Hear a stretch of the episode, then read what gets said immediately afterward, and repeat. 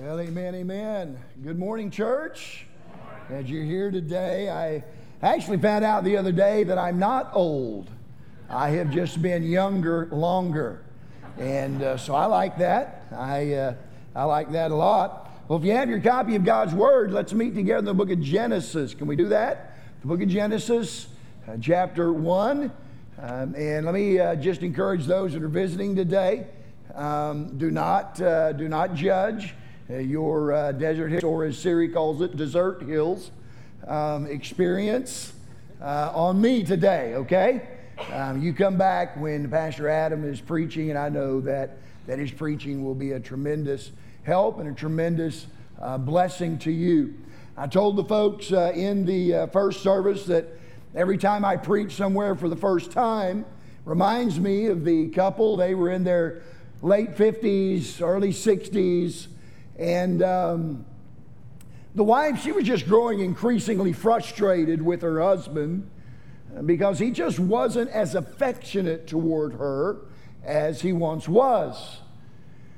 And so, you know, she, she struggled with that. And uh, one Monday morning, she, she gets up and she's just going through her normal routine. She goes into the kitchen, coffee, uh, walks by the counter and grabs her Bible, uh, Uh, takes her, her Bible and her coffee and sits it down on the end table. And before she sits in her chair to have her devotions, she walks over to the big picture window and opens up the curtains. And lo and behold, she discovered this newlywed couple had moved in across the street. And they were standing out there the, on the front porch in front of God and everybody. I mean, the common term would be making out.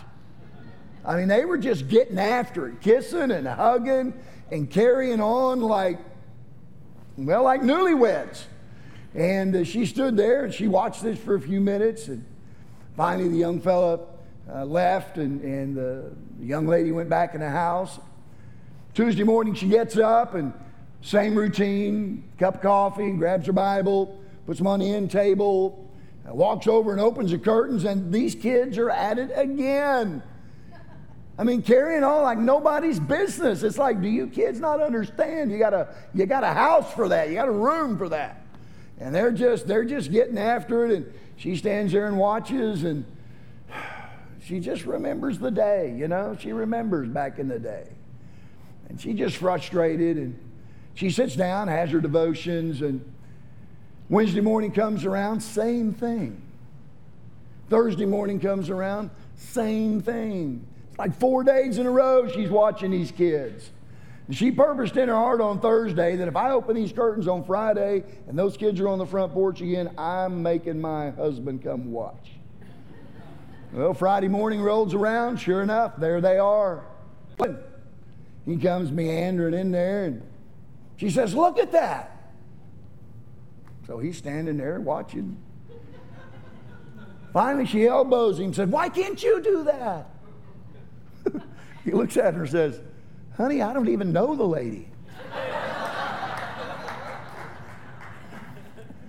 so you don't know me and I don't know you. So let me take just a minute to introduce myself, my family. I have been uh, married to uh, that beautiful female for 41 years. Last month, we celebrated 41 years of marriage and ministry together. She wasn't able to, to come today. She had some previous commitments there at home. Uh, but she is, uh, she is the joy of my life. And she is an incredible wife and an even, even more awesome Grammy. And uh, we love her and just appreciate everything that she does for our family. God blessed us, as the pastor said, with three children. Our oldest, uh, his name is, is TJ, uh, Timothy James. And uh, unfortunately, he uh, was taken from us in a very freak accident uh, four years ago, February the 6th, 2018. Uh, he was working on his pickup in the driveway, and, and we're really not sure everything that happened there, but um, tragically lost his life and left behind his beautiful daughter, Sheena, and those precious, three precious little girls. That's Mallory Page standing, and that's uh, Ellie Grace, in her daddy's arms, and uh, at that point, uh, uh, Mallory, Ellie Grace, or uh, Callie Mae, excuse me, Callie Mae, uh, was just a, a, few months old at that time. And of course, they're older than that now. As you can imagine, uh, that day changed our lives forever. Um, our family will never be the same, um, but God's been good. And uh, we're trying to get through what we'll never get over. And the Lord, about a year after TJ uh, died, the Lord gave me a message by that same title How to Get Through What You'll Never Get Over. And I've had the privilege of, of sharing that message and sharing our story in many, many churches across the country over the course of the last three years. And um, it looks like uh, uh, a book by that title will be uh, uh ready for uh, sale uh, sometime in October. Thanks to the good folks at Striving Together Publications. They've put our story and, and sermon materials in a little mini book that we trust will be a real help and resource for pastors and, and lay people down the road. Our next oldest child was also a boy. His name's Tyler Kent. Uh, Tyler and his wife Jenny Lee and their son Kevin uh, have been at Fellowship Baptist for about 17 years now, 16 years, almost 17, and uh, spent 15 years uh, as a part of our ministry team. And then uh, it'll be two years this coming Tuesday. Uh, I stepped out of the pulpit of Fellowship Baptist Church after 40 years and uh, our son Tyler took over, and as expected, they are just doing a phenomenal job uh, moving the ministry at home forward. And we're so thankful, so proud of what God is, is using them to do there in, in our community. And then our third child was uh, a girl. God blessed us with a girl. That's Tiffany Jean. That's her husband, Kelby, two years ago. Uh, he retired from Major League Baseball. Uh, he was with the San Francisco Giants organization and played three, four years on the, the big league club. And just a man of God in his own right, loves the Lord, uh, loves his family, uh, loves serving the Lord. Um, those are their two boys Huck McCoy on the right, um, Leroy James on the left. And as you can see, she's got one in the oven there, and uh, he's just about he's just about done. November he will be born. His name is, is uh, Turner Rex. So we're going to have our own T Rex uh, in the family. And so that's the family that God has, has blessed us with. And, and uh, we're, we're thankful that they are all uh, serving the Lord and, and all in church. And um, it's just been a really, uh, we, we sometimes we feel like God's pets. He's just been so, so incredibly good to us. And I thank the pastor already this morning for letting me stand in his pulpit. I don't take that lightly, especially having uh, been out three weeks already for him to sit there and have to listen to a guy twice on Sunday. Um, well, he's, he's just chomping at the bit to preach. I get that, but uh, I'm thankful that uh, he's let me be here. And I'm thankful that he sees the need to, to give a month of Sundays to the, to the subject of, of home and family and marriage. In his book, The Fulfilled Family, John MacArthur wrote this. Said, We may be watching the death of the germ cell of all civilization, the family. Signs of the family's demise are abundantly clear all around us. Numerous facts confirm the grim prognosis. There's almost no need to cite statistics.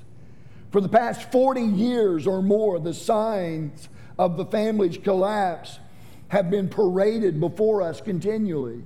And then he lists a number of things divorce, the sexual revolution, abortion, sterilization, delinquency, infidelity, homosexuality, radical feminism, the children's rights movement, together with the normalization of the single parent home the decline of the nuclear family, and other similar signs. And then he writes this. It's very, very sobering. He said, We have been watching the braiding of an intricate rope that will ultimately strangle the family to death. The nuclear family, which has been the family, is falling apart. And the effect on our culture is felt everywhere. And I would submit to you this morning that if the family doesn't survive and even thrive, the demise of our society itself cannot be far behind. Because as the family goes, so society goes. With all of that as a background, I want us to take a look this morning at the first family. And as we do, we're going to we're going to consider three things this morning. Number 1, what they had. Number 2, what they did. And number 3, what happened. So if you have your copy of God's word, look at verse 27 of chapter 1, and we see the first thing they had was God's image. Look at it, verse 27. So God created man in his own image. In the image of God created he him, male and female created he them. Listen, mankind is not merely the, the, the top rung in the animal kingdom. Uh, we are, we are different than animals, though sometimes we don't act like it. We are the, listen, we are the crown jewel of God's creation. We have been given the ability to reason and to choose between right and wrong and to worship the God who made us. Not only do we have God's image, eh, as Adam and Eve did, but Adam and Eve also had a good job. Look at verse 28 and God blessed them. And God said unto them, Be fruitful and multiply, and replenish the earth and subdue it, and have dominion over the, the fish of the sea, and over the fowl of the air, and over every living thing that moveth upon the earth. And then look at verse 19 of uh, chapter 2. And out of the ground the Lord God formed every beast of the field and every fowl of the air and brought them unto Adam to see what he would call them. And whatsoever Adam called every living creature, that was the name thereof. So between these two verses, we see that, uh, that man's job was threefold it was to populate, be fruitful, and multiply. It was to regulate, they were to have dominion, and number three, to separate, to divide the animals by name. So when it came to, to the first family, they, they, they, had a, they had God's image and, and they had a good job. But continue to read in verse 29. They had some great perks. Look at it. And God said, Behold, I have given you every herb bearing seed which is upon the face of all the earth, and every tree in which is the fruit of a tree yielding seed. To you it shall be given for meat. And to every beast of the field, or excuse me, of the earth, and to every fowl of the air, and to everything that creepeth upon the earth wherein there is life, I have given every green herb for meat. And it was so. So the first family had everything, and it was perfect. But as we'll see, they still had problems. Can I just say right here this morning that to try and, and blame our personal and or family failures on our environment is an absolute no-go with God. Listen, neither my wife nor I were raised in a Christian home.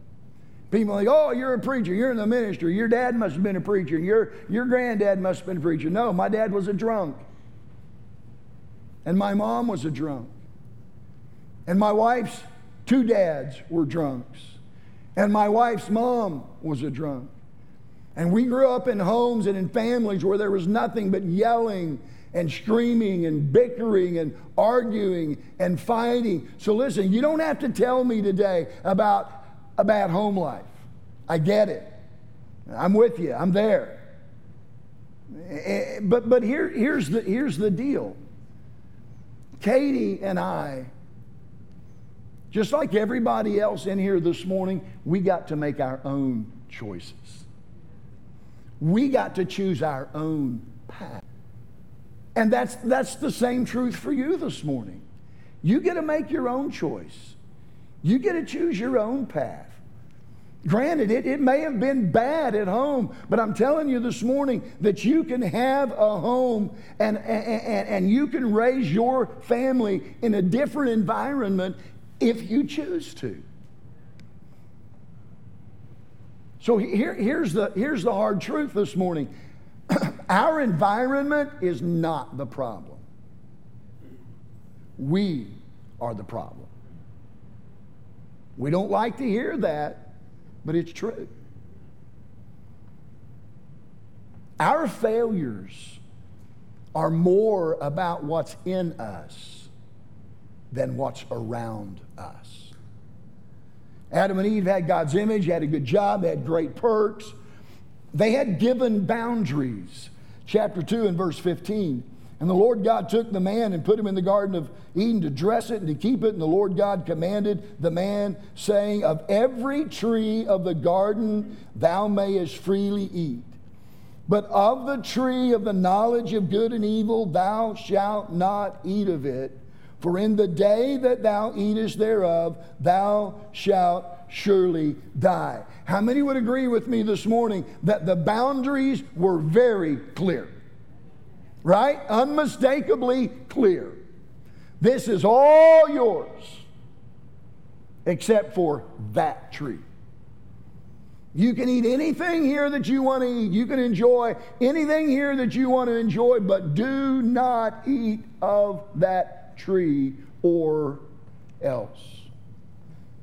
And everything went great for the first family until they decided to step outside the boundaries that God had established.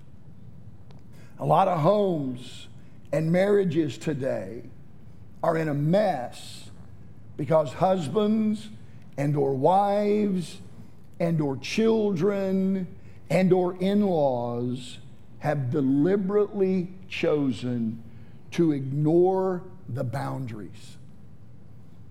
And just like Adam and Eve, they're now suffering the consequences for it.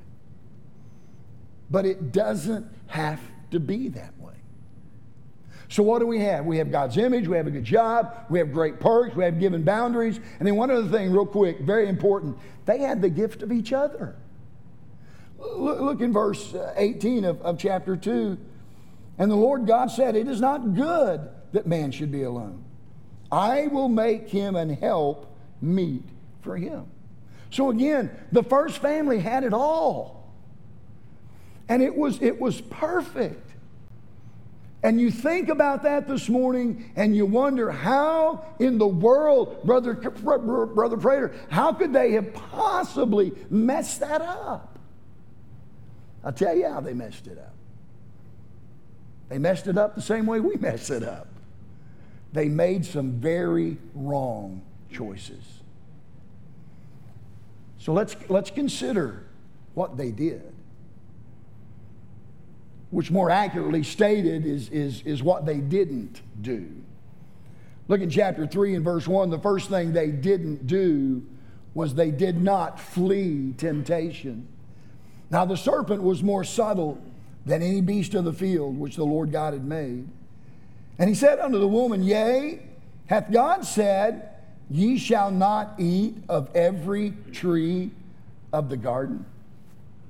Listen, when Satan came to Eve and started questioning what God had said, she should have removed herself as far away from his temptation and lies as she could. But she didn't. Let me ask you this morning what do you do when someone, whether it's some carnal Christian or some unsaved family member or some unbelieving person in the workplace comes to you and starts questioning God's word about the marriage and about home and about the family. What do you do when the devil starts speaking through them about how you should just do what you want to do or how you should just walk away from it all?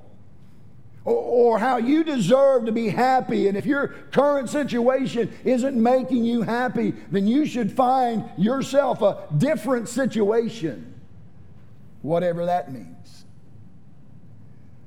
What do you do when your in laws or other family members start questioning the way you raise your children? When, when you're raising them according to God's Word, or they start talking bad about your church, or start making fun of, of your efforts to live according to, to biblical principles. What do you do when that happens? Because, in all honesty, that's no different than what happened to Eve in the garden. I'll tell you what you should do. You should let them know that you're not really interested in their opinion if it's contrary to what you know to be right according to the Word of God. Some families are in a mess today because the, the wife has been listening to the ladies in the office or, or the husband has been listening to the guys in the shop and, eh, or they've been listening to an unbelieving relative that, that's questioning the word of god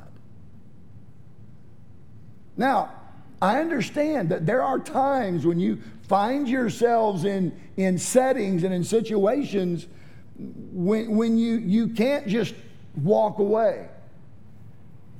And when that happens, we must then stand and fight for the truth, which is something neither Adam nor Eve did. They chose not to fight for the truth. Verse 2 And the woman said unto the serpent, We may eat of the fruit of the trees of the garden. But of the fruit of the tree which is in the midst of the garden, God said, Ye shall not eat of it, neither shall ye touch it, lest ye die. And the serpent said unto the woman, Ye shall not surely die. You see what the devil did there? He directly contradicted the word of God. And Adam and Eve did nothing to defend the truth. When God's word is being contradicted, and someone is trying to, to move you to a position opposite the truth, that's when you kindly but sternly take a stand for what you know is right according to the Word of God. We okay? So the first family chose not to flee temptation. They chose not to fight for the truth. And then we see that they chose not to focus on the best. Look at verse 4. And the serpent said unto the woman, Ye shall not surely die. For God doth know that in the day ye eat thereof, then your eyes shall be opened, and ye shall be as God knowing good and evil. Satan is questioning the character of God. In essence, he's accusing God of holding out on, on Adam and Eve. He's accusing God of, of being insecure in who he is and afraid that Adam and Eve may become his equals. Now, tell me this morning, how outrageous is that? But then again, what would you expect from a liar like Satan? Look at verse 6. When the woman saw that the tree was good for food, and that it was pleasant to the eyes, and a tree to be desired to make one wise, she took of the fruit thereof and did eat, and gave also unto her husband with her, and he did eat. Now think about this. Adam and Eve are standing in the midst of a million acre fruit and vegetable garden. Now, they can have the veggies, I'll take the fruit. But they're in the midst of a fruit and vegetable garden. and it's all perfect. Yet Satan got them to look at what they didn't have instead of looking at what they did have. And isn't that the problem in so many of our homes today? People aren't satisfied with what they have. They aren't satisfied with their wife. They aren't satisfied with their husband.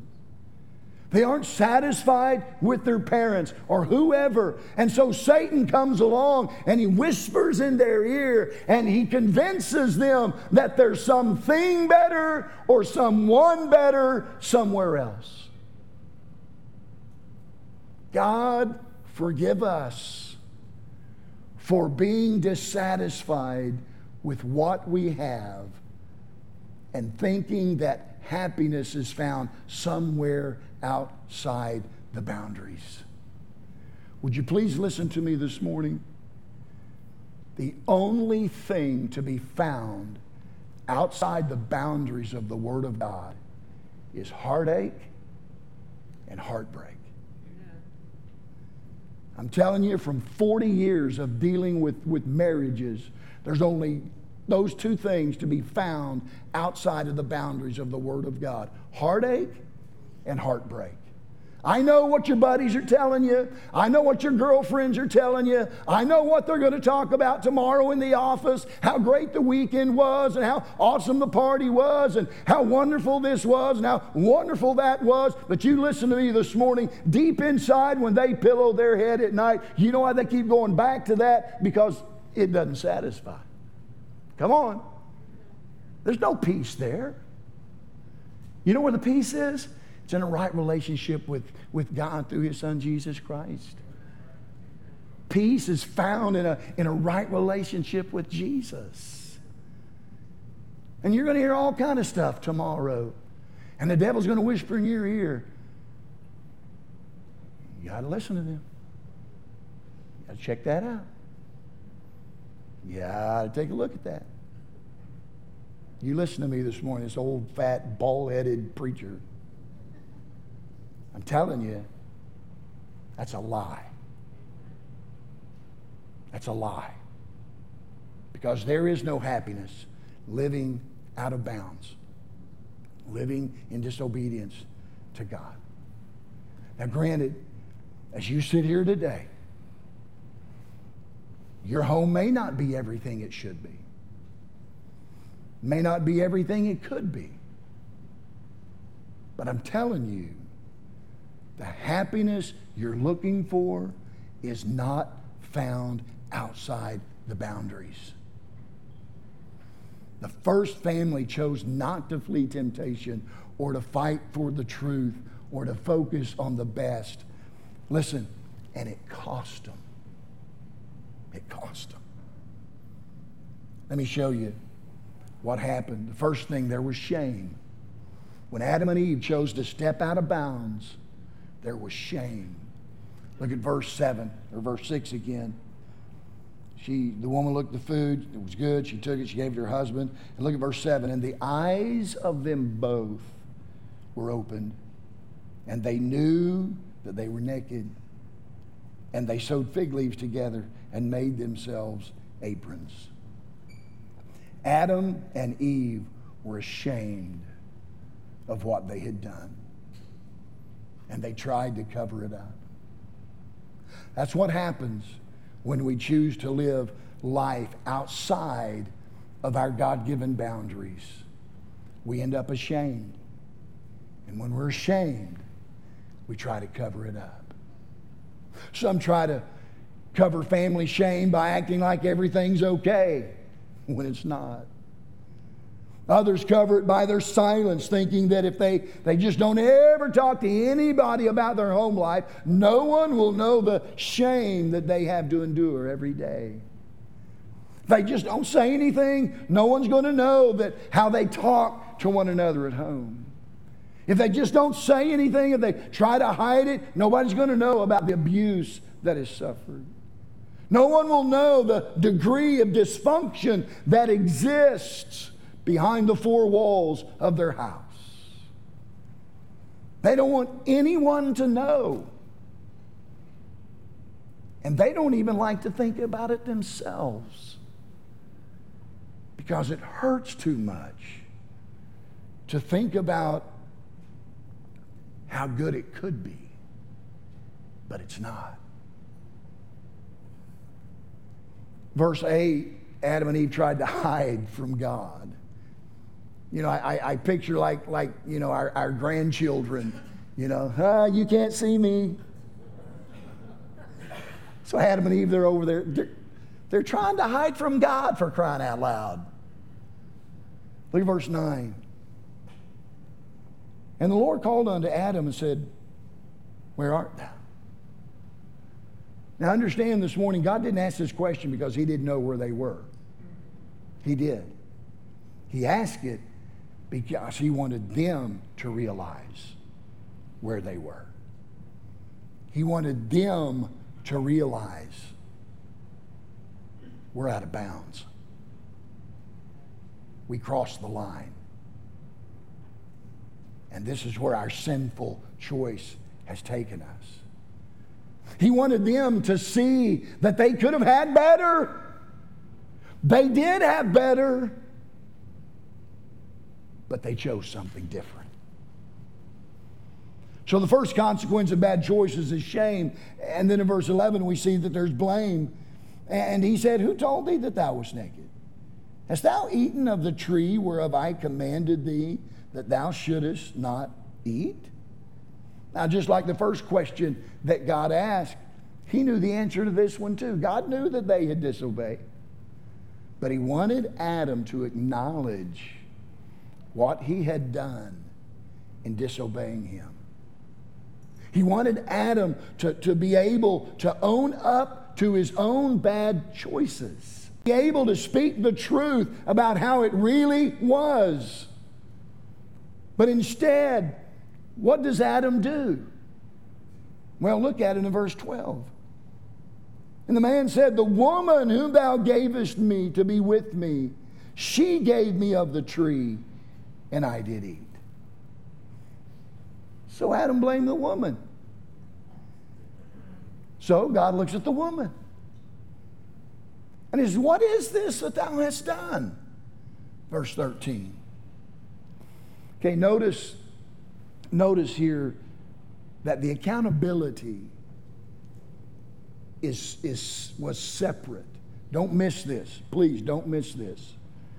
The accountability was separate. Husbands, listen, guys, you're not accountable for the way your wife acts. She is. And wives, the same goes for you. Ladies, you're, you, you can't change your husband. You can only change you. And husbands can't change their wives. And the reason there is so much dysfunction in some homes is because husbands and wives are trying to change what they don't like in their spouse when they need to be changing what's not right in them and let God be responsible for changing their other half. Amen. God goes on in verses 14 through 19 and he elaborates on the consequences of Adam and Eve's poor choices. Let me just real quickly give you four principles that lead to healthy homes. Number one, never, everybody say never. Never, never, never never question God's word. Never. That is the first step down a road that will lead you nowhere good. Don't ever question God's word. Number two, if you sin, own it. Own it and repent. Don't, don't try to pass the buck. Own up to your sin and then go and make it right with whoever you've sinned against. Number three, failure looks bad in us. But believe me, it looks worse in our children. Parents are sadly mistaken if they think their dysfunctional relationship is not going to adversely affect their children. Now, listen to me. I'm just speaking from, from a very, um, speaking from experience that I wish I couldn't. I promise you that there will come a day when your son or your daughter, in their role as a husband or a wife or a mom or a dad, you're going to see them do something, or you're going to hear them say something that's going to make you cringe. I'm telling you, it's going to send shivers up your spine. And you're going to be like, oh. And then God's going to stick, stick a dagger in your heart.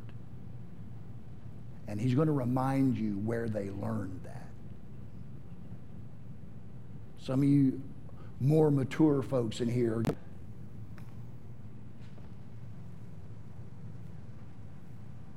and a sense of conviction is going to come over you.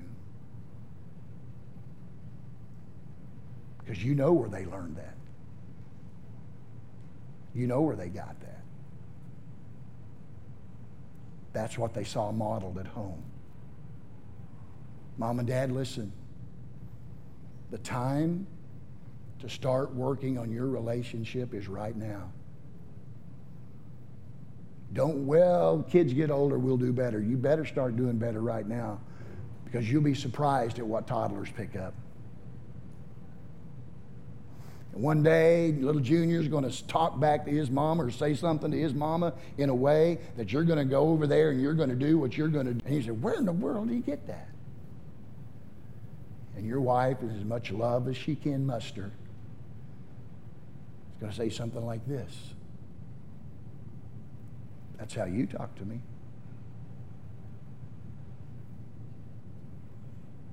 Say, how do you know that? None of your business. I picked it up in counseling. No, that's not true. I've been there. I've done that. What I'm telling you right now is true. Am I right? You, you, you more mature folks in here this morning. Am I right? Yes, sir. Failure looks bad in us, but it looks, looks worse in our kids. Let me end on a good note. Only with Christ can we win over sin. In verse 14, God pronounces a curse on the devil. But I want you to look at verse 15. And I, and I will put enmity between thee and the woman, and between thy seed and her seed. It shall bruise thy head, and thou shalt bruise his heel. Verse 15 is the first prophecy in all of the scripture regarding Christ. And it is a prophecy that points to his ultimate defeat of the devil. So listen to me this morning. All is not lost. All is not lost. Because in Christ, all of the effects of the fall, I'm talking all the, the anger and the tendencies to nag and the rebellion and the lust and the hurtful words, listen, all of that was crushed in Christ. And in Christ, we can do better. In Christ, we can win the victory. So, my question this morning is this Are you in Christ? Are you saved? Do you have a relationship with Jesus, with, with, with God through his son, Jesus Christ? And then, number two, let me ask you this. You may be in relationship with him this morning, but are you in fellowship with him? Thank God our, our relationship can never be broken.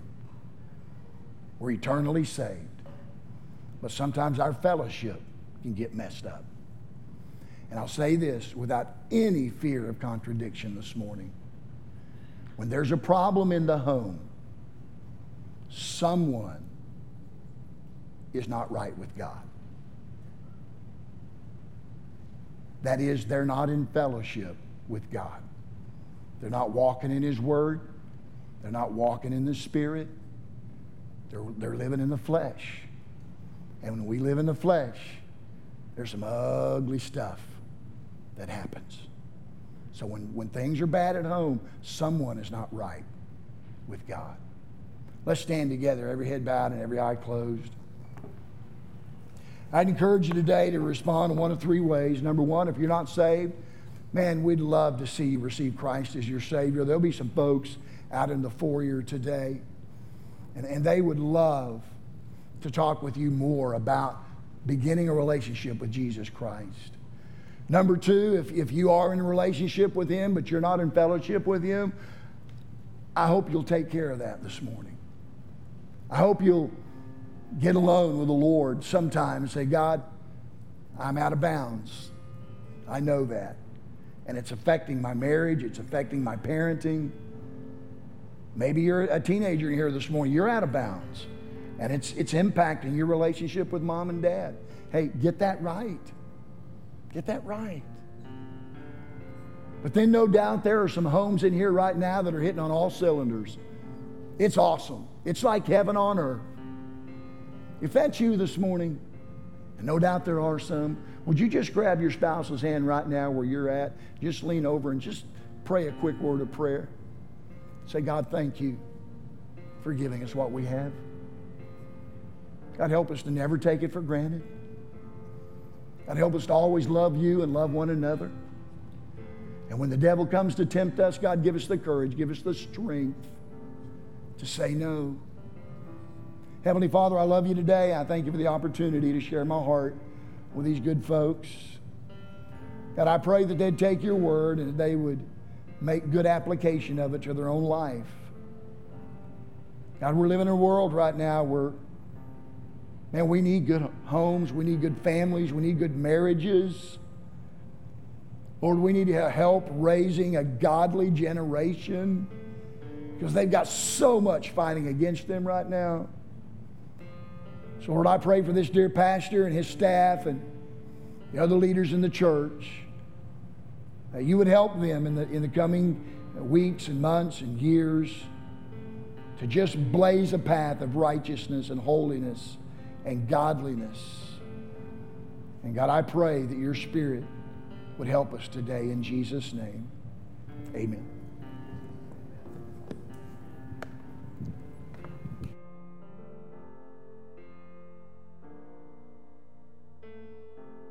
This morning. Say, you know what? There's some, there's some, there's some stuff in my family. There's some stuff he was talking about this morning, and uh, we want to take care of that. I want to let you know after the service, um, or even you know anytime during the next couple of minutes. Right here to our left is one of our dear uh, deacons, and he would love to talk with you about any decisions you're making. And then, second thing, if if you're if you're here this morning, you say, you know? I don't know that I have a relationship with Jesus Christ. I don't know that I'm going to spend eternity with Him one day.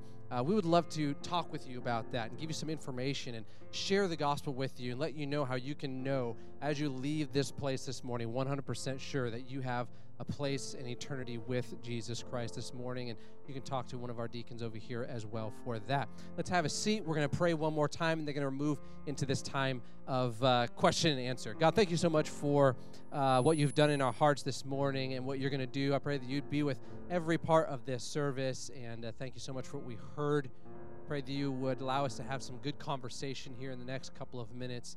And uh, thank you so much for um, this sermon series, how it's spoken to our hearts over the past four weeks. And uh, Lord, pray that you'd be with us now. In Jesus' name, amen. Hey, church. We're excited to put a firm foundation with the Q&A conversation, including our guest, Pastor Bill Prater, Pastor Adam, and his wife, Elizabeth. Over the past few weeks, many of you have submitted questions, and they're going to be diving into those questions with practical insights from a biblical perspective. So sit back, grab your notebooks, and let's chat for a few minutes about how we can strengthen our families.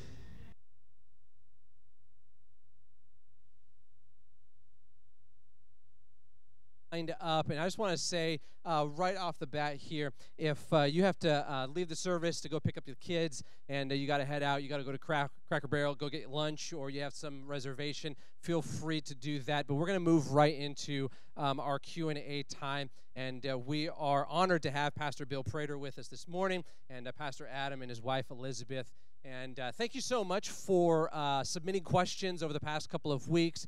Uh, really appreciate that. And uh, we're looking forward to some good conversation uh, this morning. Okay, we'll just, we're going to jump right in.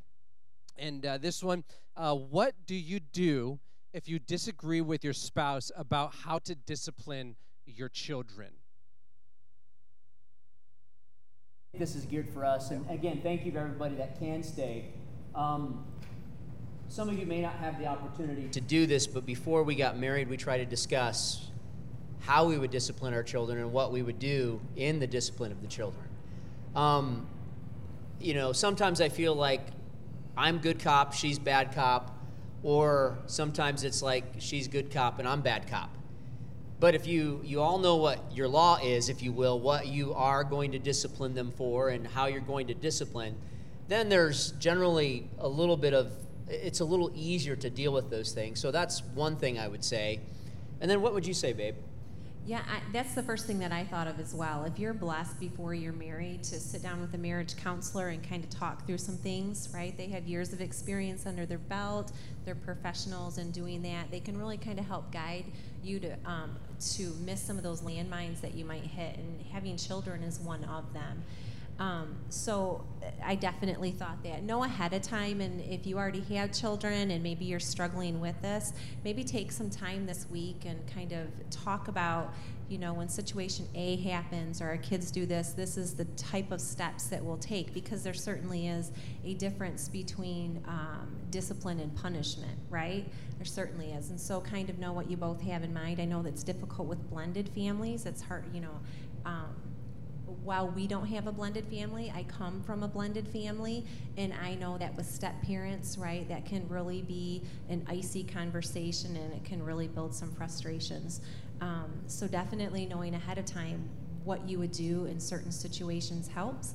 And I don't think, you know, I think maybe with that question, we would automatically think of towards young ones but we're still parenting our whole lives, right? I'm sure that yeah. you would imagine that now that your children are older, they still come to you for things, and it's important maybe to be on the same page, even though our responsibilities lessen, we do still parent our whole lives.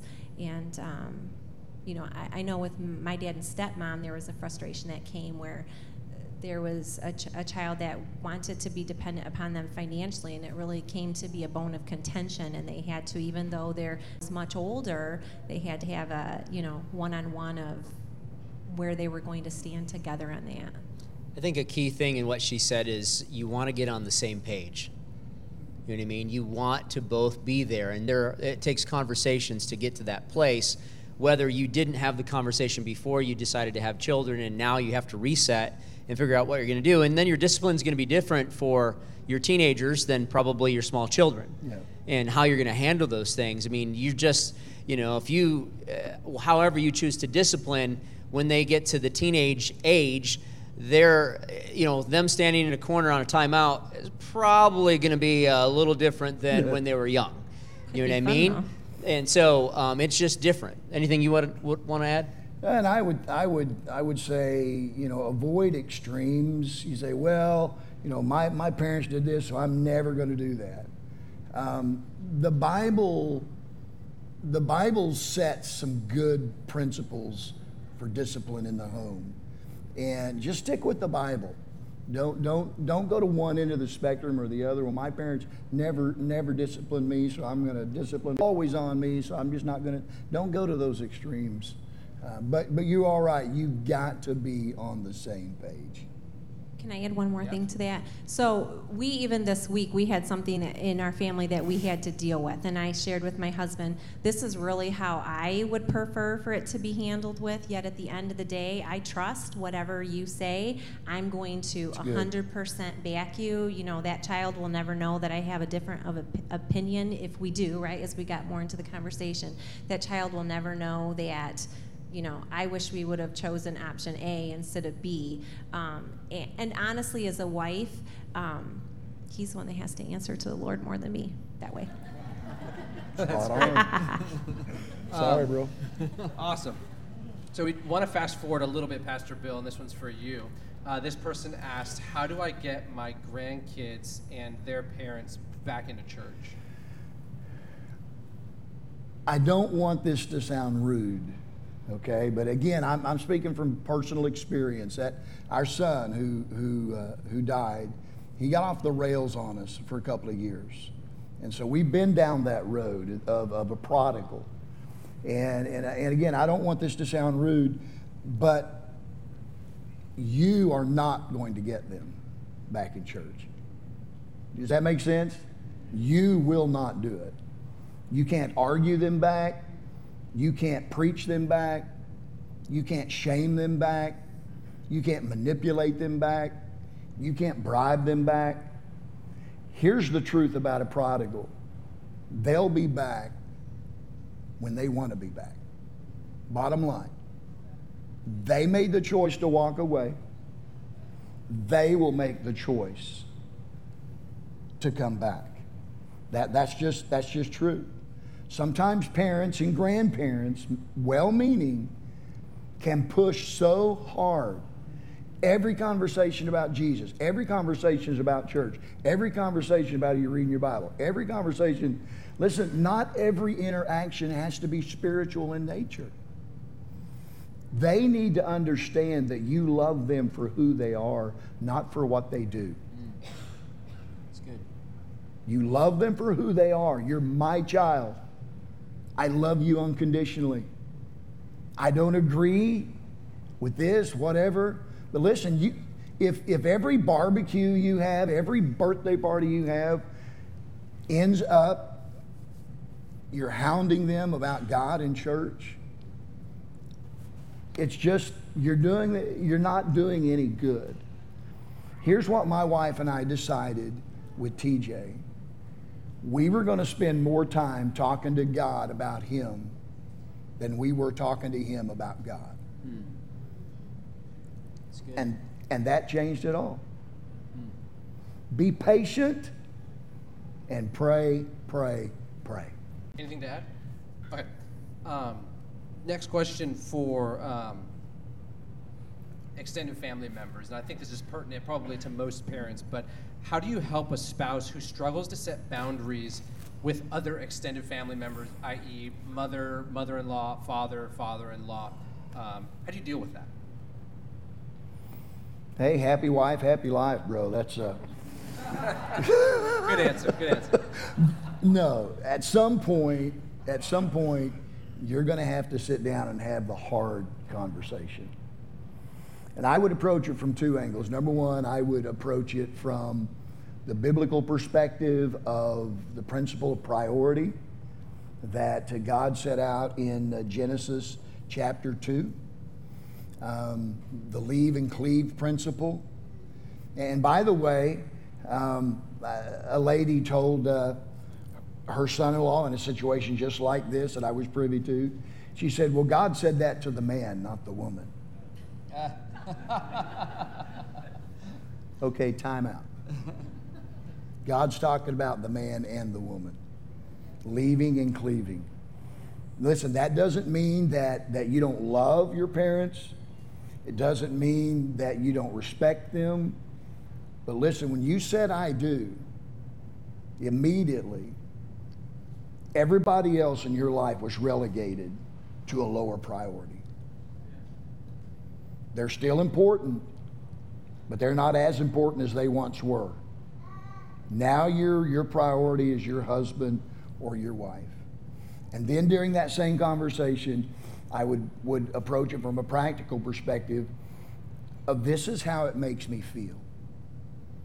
I feel like I'm a fifth wheel. I feel like I'm unwanted. I feel like I'm, I'm not appreciated. I don't feel like I'm important in your life. I feel like I'm second or third or fourth in your life. When I want to be, in, I want to be number one in your life because you're number one in my life. And it's a hard conversation. It is. But it's a conversation that you just got to be honest and open about where you're at on this. I would say in our marriage, it's been good to live thousands of miles away. This is good. This is good. And, and also, you may, you may have to have the uncomfortable conversation with that extended family member. Says, We love you, but right now, this is not good for our marriage. This is, this is not helping our marriage. And no parent wants to hear that. No parent wants to hear a child, and however they say it, say, butt out. But again, when, when you got married, you became one with your spouse. And you may have to have that difficult conversation with, with the extended family member. It's going to be ugly, it's going to get nasty. But you're defending your family, you're fighting for your family, which is most important. I could give an example. My mom, for a period of time, had to come stay with us for whatever reason. And she was with us for a few months, and she began to view her role differently than um, she interjected herself into our, our relationship. She didn't mean to. Uh, I had a birthday coming up, and my wife said, I want to make this type of cake, so then my mom's making that type of cake. Um, my wife said she wanted to prepare whatever meal, so then my mom's preparing that meal. And my mom was honestly trying to help, but there was never conversation between my mom and my wife. And so it didn't make Elizabeth feel good. Um, my mom was just trying to be a help, but I had a conversation with her, and, and, it, and it, it, it, it didn't, wasn't ugly or anything like that, but it just helped her to understand something she didn't understand. And sometimes, in a lot of these things, a good conversation and understanding on both sides where both people are interjecting yeah. is what needs to take place. And, and that, that took place. And, and really, I mean, we, uh, it, we have lived a ways from both of our parents and our families, but really we don't have a lot of those problems. When our kids were small and our parents, my dad, would want to do things with our daughters, we just kind of told our dad how we did our family because he had been away from them and, and he was respectful in all the things that we we had for our family. And so those are those conversations that you need to have. And I think they set the tone. If you can have them ahead of time, great. Sometimes you just need to, in the middle of it, just need to have it. So I think that's good. Um, so we're, we're running out of time. I, Pastor Bill, I want, want to ask you one more question. I think it's pertinent to your life experiences. As a parent, you assume to outlive your kids. Um, so if there's ever a situation where you lose a child, uh, it's devastating. What are, say, three truths or encouragements to lean on as a parent who's lost a child? Well, I, I would say right off the bat what I shared with a, a dear lady after the first service this morning. Uh, it was shared with me from a pastor friend who had uh, lost a grandson, and shortly after TJ's death, just a couple of days, Brother Dean Herring reached out to me, and uh, he said, "Bill, I, I just I just want you to know, number one, you don't have to get over it. Number two, you can't get over it, and number three, God doesn't require you to get over it. What I what I tell folks is that you get over breaks and sprains. You don't get over amputations." When you lose a child or a husband or a wife, that's an amputation. If I, if I lost my leg below the knee, I may eventually get through that and I'll learn to live with that, but I'll never get over it because I'll wake up every morning and see the nub. I don't think Paul ever got over his thorn in the flesh. We don't see anywhere in the Bible where God removed that thorn. But he did learn to get through it. And he learned to push on and he learned to rely on, on, on God's strength. So that's the first thing I would say. The second thing that, that Katie and I have really been intentional about is learn to focus or don't get so consumed with what you lost and forget what you have left. You see, Katie and I have two other kids and their grandkids who need Grammy and Papa. Tyler and Tiffany still need a mom and dad. And the last thing that we want to ever happen is for them to resent the death of their brother because it, it stole their mom and dad. And then I, I would say this with the Lord's help, you can get through it. You can. And, and it's, it's different for everybody. Preacher, I never really understood. Well, how could that family be torn apart when a when dealing is tragedy? I man, you think it would bring them closer together. Now I see it. Now I understand. Thank God we haven't had that problem in our family, but I'm telling you, I can see where those rifts come. Well, dude, you just need to get over it. No, you don't understand. You know, my wife had a nine month connection with our son that nobody else had. Her grief is different than my grief as a dad. Our grief as parents is different than, our, than, than Tyler and Tiffany's grief as, as siblings. But I'm telling you, with God's help, you can get through it. Thank you for, for that. Um, I think we're about out of time. I think we can end on that note. And uh, thank you guys so much for sticking around. And uh, how about we just give them uh, a moment to head out so they can get to the lobby if you guys want to chat with them. Let's give them a round of applause taking their time for us.